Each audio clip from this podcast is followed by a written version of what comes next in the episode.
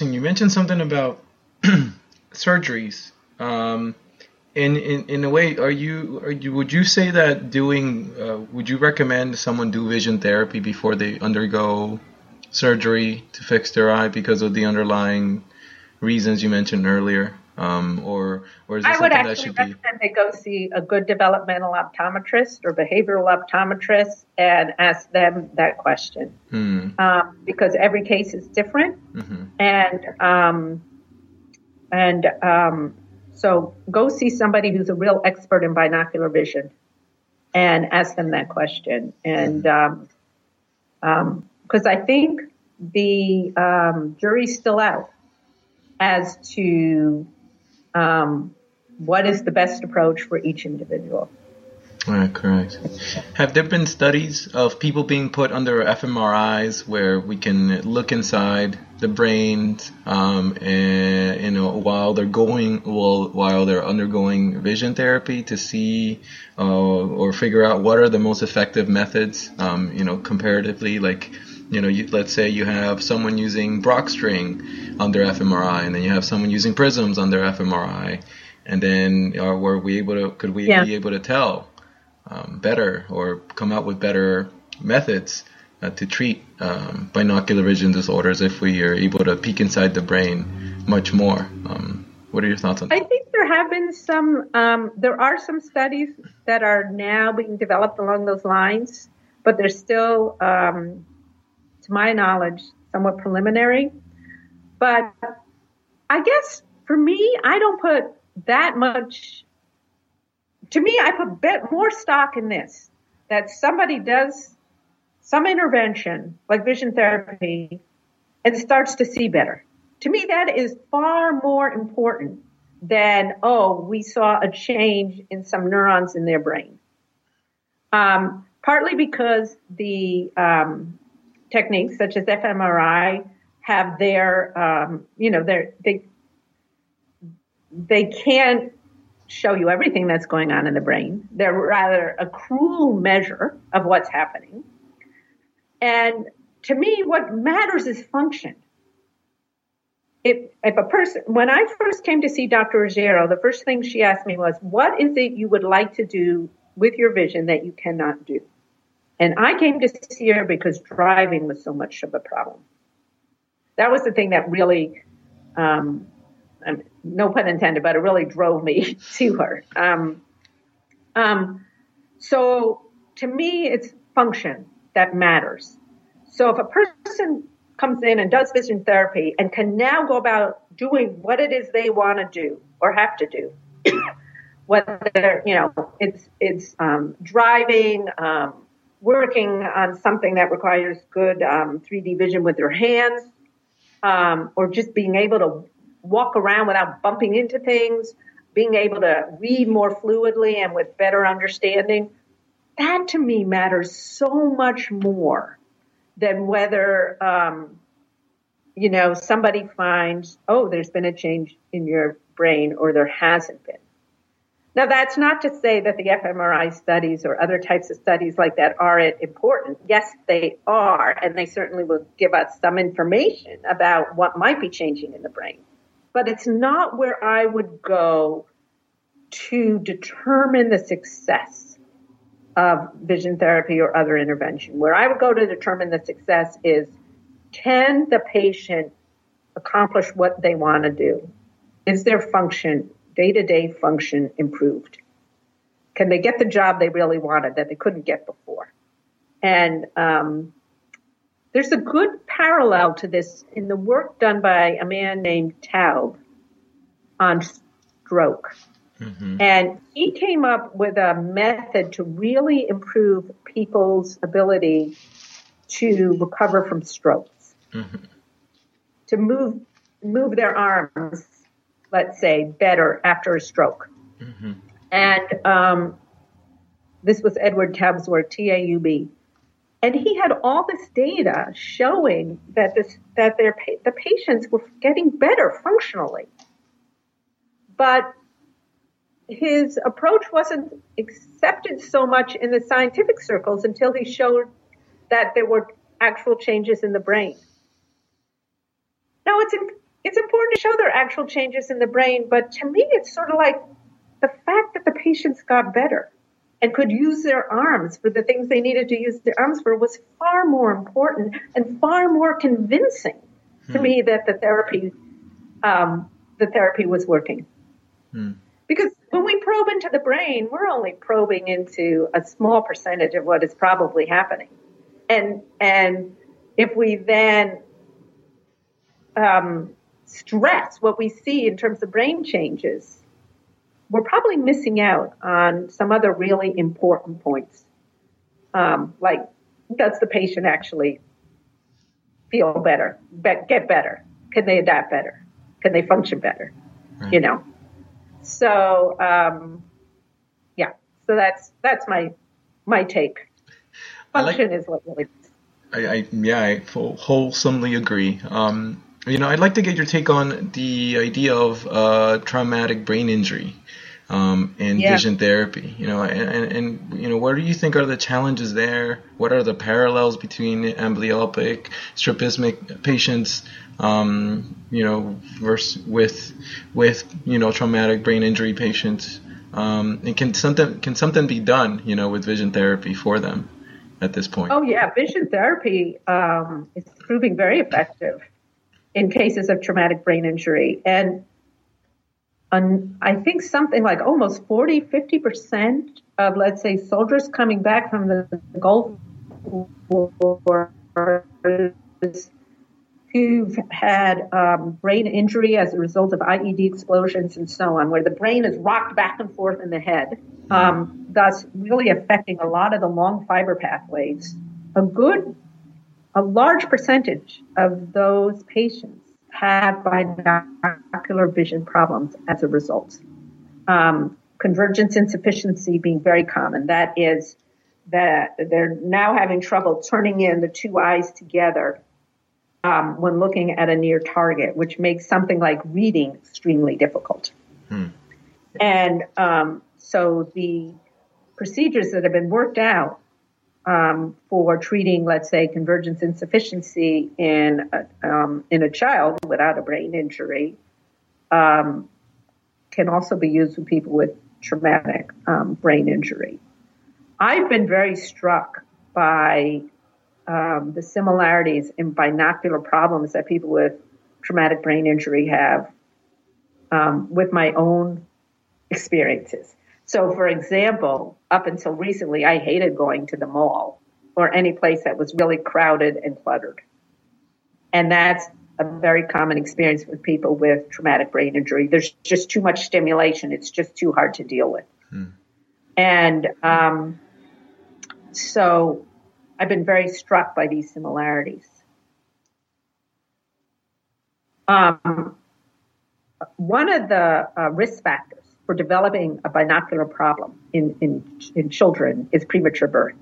And to me, that indicates that the binocular system is very fragile and can easily be disrupted. And um, so the same is true, let's say, with premature birth, and may also be true with um, a traumatic brain injury. And so it may not be surprising then that so many people with TBIs have binocular vision problems.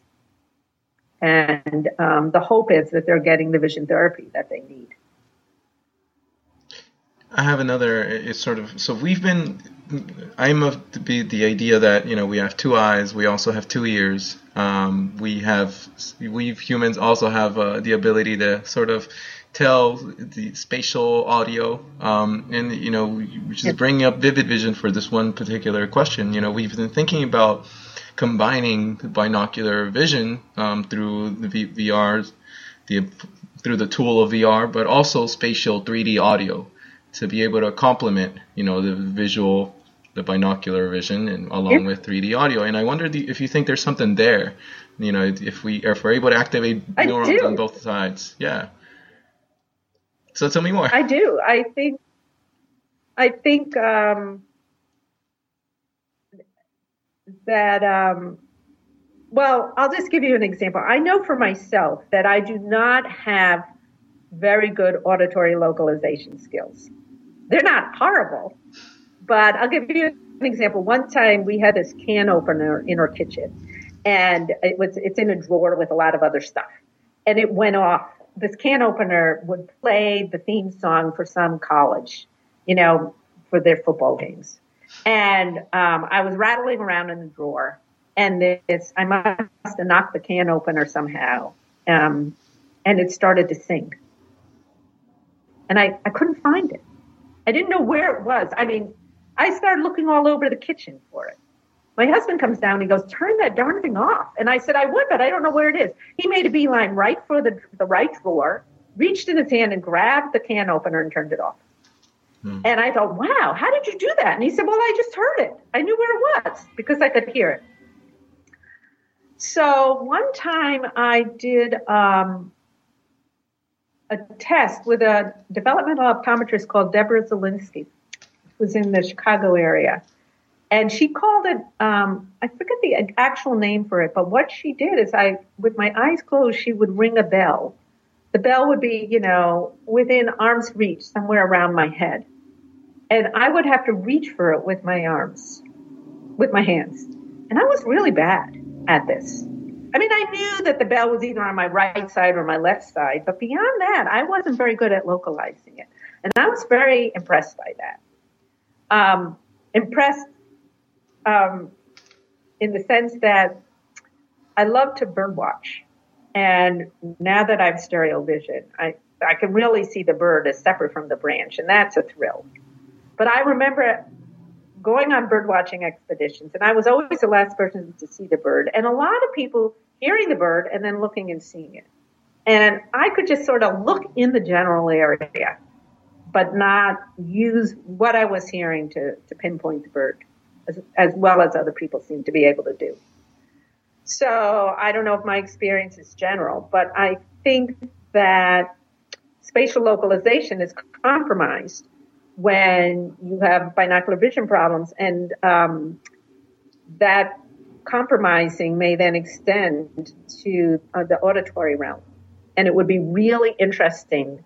I, I, think it's a great idea to put in auditory as well as um, visual spatial challenges, you know, to um, the people using vivid vision and seeing um, and seeing what happens. I think my auditory skills are getting better. I kind of work at it. Um, every time I hear a bird, I try to find it in the trees. And uh, well, pretty soon they're going to leaf out, but now they don't have any leaves on them, so it's um, it's easier than it's going to be in a few in another couple weeks. Sounds like we're going to be making a bird watching game for you, specially tailored for you, um, with special audio that. in VR.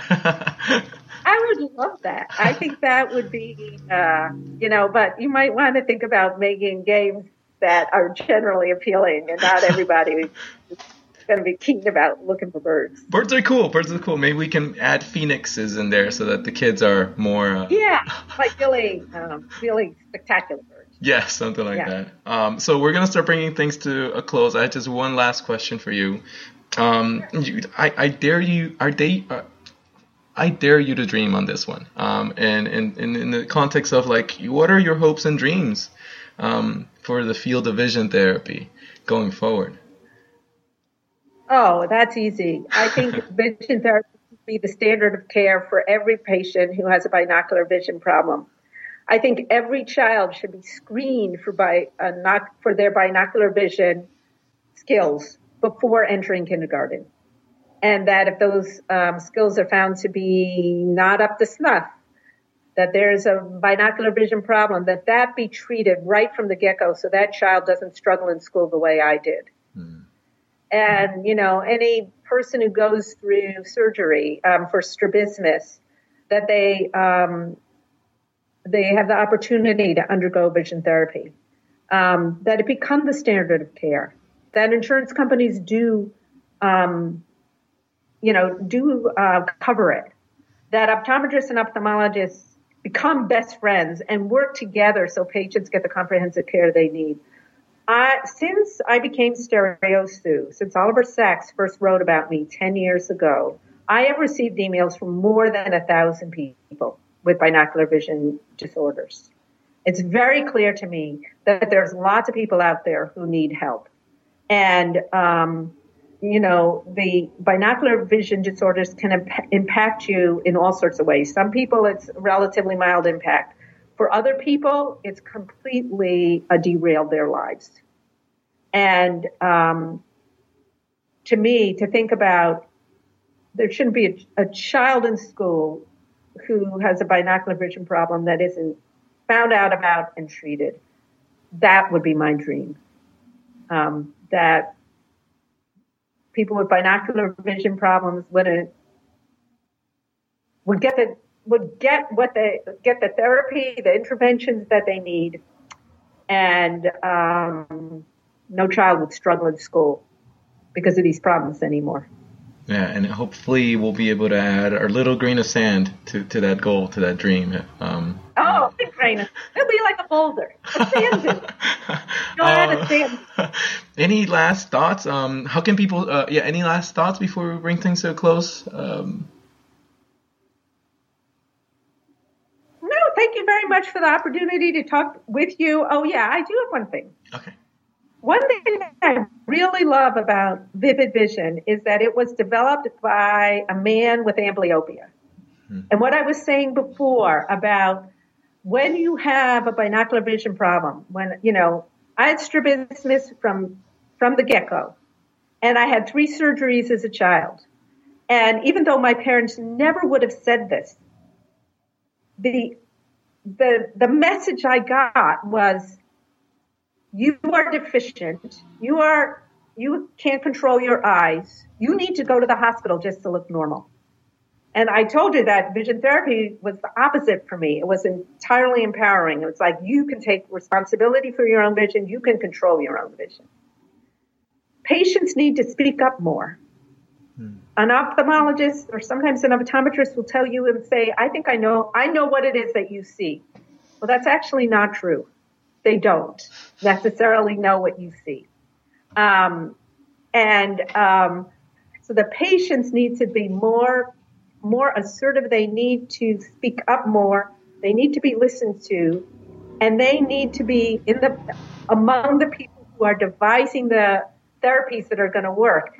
And that's what James has done with Vivid Vision. He had amblyopia. He treated his own, his, you know, his own problem. And I think that's tremendous. I think that's that um, that's I'd love to see more of that, and my hats off to him for for recognizing. Um, you know, he had certain skills. He built a device, treating his own vision, and then bringing it to the world. I mean, we patients have to speak up, and that's and James has done exactly that. I'll um, I'll make sure I pass the word on to him. Um, how can people stay in touch? How can people follow what you're doing and and just in general uh, keep up with what the the work that you're doing as well? Okay, so I have a website called stereosue.com, S T E R E O S U E dot com. I have a Facebook page, Stereo Sue. I wrote a book, Fixing My Gaze, um, which is easy to find online. Um, for people who live in other countries, sometimes they are not able to get a copy of the book. You know, if they live in a far away, and I've sent copies overseas to people many times. Um, I have an email address, stereosue at gmail.com. And, um, you know, um, if somebody is looking, one thing that I, I do a lot of is people write to me and um, I try to connect them with a developmental or behavioral optometrist who may be able to help. And I have a number of people that I write to to say, I have, uh, I heard from a man today with strabismus who lives in the following place. Uh, do you know of, a, of anyone who can help him? That's, you know, close to where he lives. And um, that is one role that I take very seriously. I try to connect people with people who can help them. And um, so that's how you can get in touch with me. Awesome. Dr. Barry, thank you for your time. Thank you for your work. And it was really an honor and a pleasure. Well, thank you.